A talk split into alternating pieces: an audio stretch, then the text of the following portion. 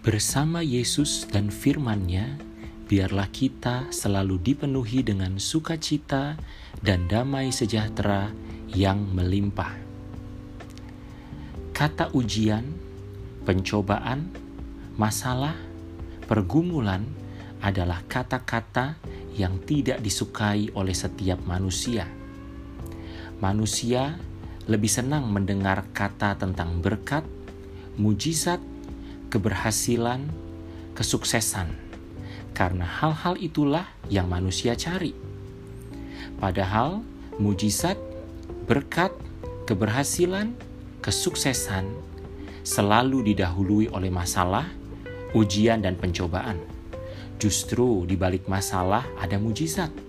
Di balik pencobaan ada berkat-berkat yang tidak kita sangka. Di balik tantangan-tantangan ada hal-hal berharga yang Tuhan sudah siapkan. Nah, persoalannya adalah apakah kita mau menerima berkat itu tanpa tantangan? Itulah yang akhirnya menjadikan kita orang percaya karbitan.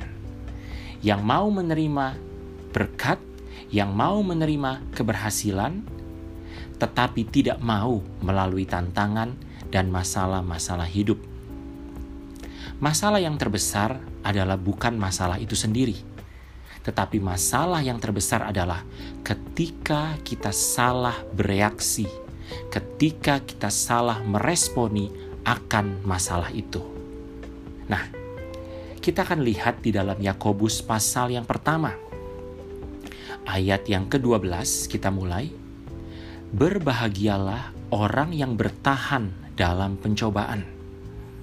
Sebab apabila ia sudah tahan uji, ia akan menerima mahkota kehidupan yang dijanjikan Allah kepada barang siapa yang mengasihi Dia.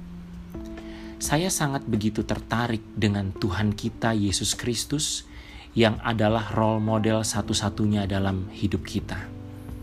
Sebab saat Dia menjadi manusia, dan ada di bumi ini dari sejak dia ada dalam kandungan Maria.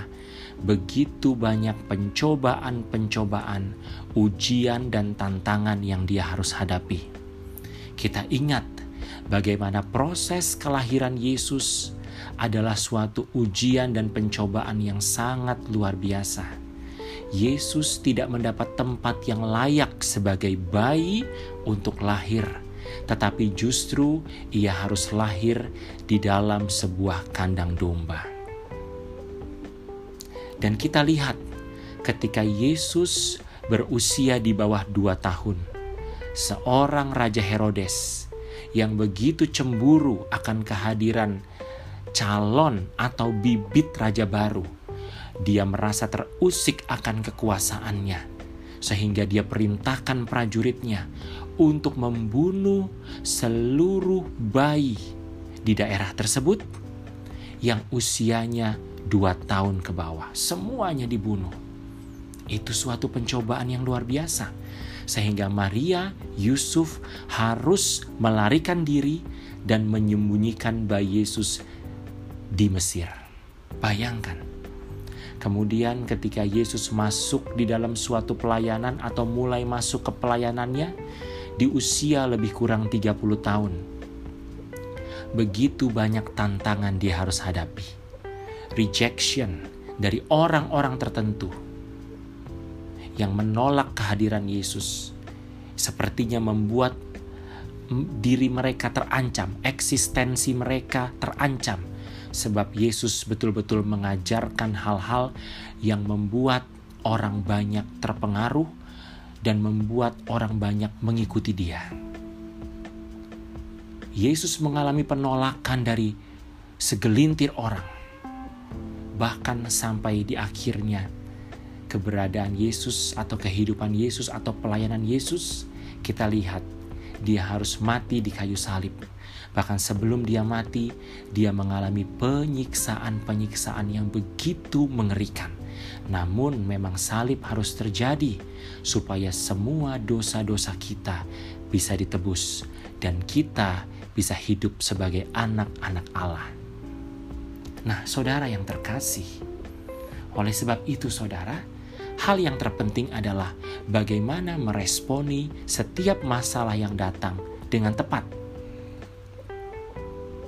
Pencobaan bisa menjadi sesuatu yang baik, tapi juga bisa memisahkan, bahkan menjauhkan kita dari Tuhan jika kita keliru menyikapinya. Bukan pencobaan itu sendiri yang menjadi persoalan, tetapi bagaimana cara kita menyikapinya.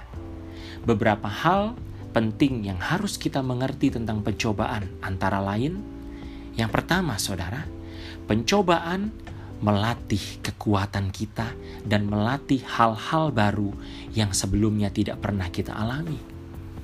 Pencobaan itu memang sakit, pencobaan itu memang berat, dan mendatangkan kekecewaan kadangkala. Tetapi pencobaan melatih kita untuk lebih kuat. Saat pencobaan itu selesai, yakinlah bahwa persoalan pasti akan selesai. Maka kita akan menjadi pribadi yang lebih kuat dari sebelumnya apabila respon kita benar.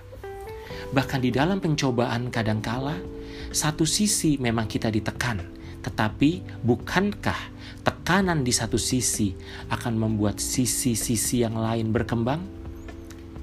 Saudara, kalau kita uh, analogikan kepada situasi saat ini, COVID-19 menekan sisi kehidupan kita. Katakanlah itu sisi keuangan, tidak bisa dipungkiri. Semua orang terkena imbasnya, apalagi di dalam keuangan, di dalam financial. Baik kelas bawah, kelas menengah, juga kelas atas, pengusaha-pengusaha, mereka begitu merasakan kesulitan dan pusing. Tetapi ada juga banyak orang di masa COVID-19 ini, di masa work from home ini, mereka justru memiliki keterampilan-keterampilan baru ada yang lebih jago masak, ada yang bisa membuat kue, ada yang membuat hal-hal baru yang mungkin kalau tidak ada masa-masa seperti ini tidak akan pernah terjadi. Kehidupan kita hanya disita dengan rutinitas dan rutinitas. Jadi selain mendongkrak kekuatan kita, menambah kita jadi lebih kuat, juga melatih hal-hal baru yang mungkin sebelumnya belum pernah terlatih belum pernah kita alami. Itu adalah dampak positif ketika kita meresponi pencobaan atau masalah dengan benar. Yang kedua, pencobaan mengajarkan kita rendah hati. Banyak orang sombong loh ketika mereka sukses. Banyak orang sombong ketika mereka populer. Tetapi ingatlah bahwa Tuhan ingin kita rendah hati. Yesus berkata, kalau kamu merendahkan diri, kamu akan ditinggikan. Tetapi kalau kamu meninggikan diri, kamu akan direndahkan. Tuhan mau di dalam segala situasi kita rendah hati. Tetapi ada kalanya justru di dalam pencobaanlah kita bisa belajar untuk rendah hati.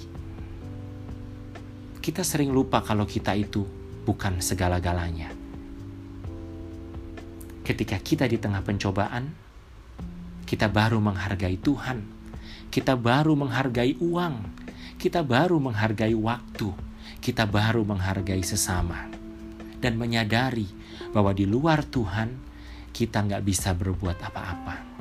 Jadi pencobaan membawa kita kepada kerendahan hati. Yang ketiga, pencobaan mengajarkan kita bahwa I am nothing, we are nothing.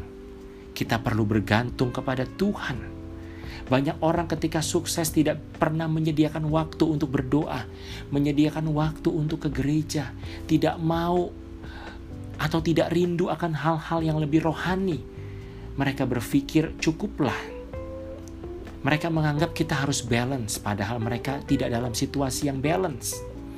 Tetapi biar ketika ada masalah, ada pencobaan, kita semakin dekat kepada Tuhan kita semakin bergantung kepada Tuhan dan lebih dalam lagi di dalam hubungan kita dengan Tuhan. Makin kenal Tuhan dan makin melakukan apa yang dikehendakinya. Yang terakhir poin yang keempat bahwa ketika tidak disikapi dengan benar, ini penting. pencobaan lagi saya katakan bisa menjauhkan kita dari Tuhan. Tetapi jika disikapi dengan benar, di balik pencobaan, kita akan melihat hal-hal baru, kita akan melihat kemenangan, kita akan melihat mujizat. Oleh sebab itu, saudara yang terkasih, ketika menghadapi pencobaan, inilah saatnya kita makin sungguh-sungguh di dalam Tuhan. Kita kembangkan rasa syukur kita, dan kita mulai belajar hal-hal yang baru bersama dengan Tuhan. Kita bisa melewati setiap pencobaan. Puji Tuhan, Tuhan memberkati. Amin.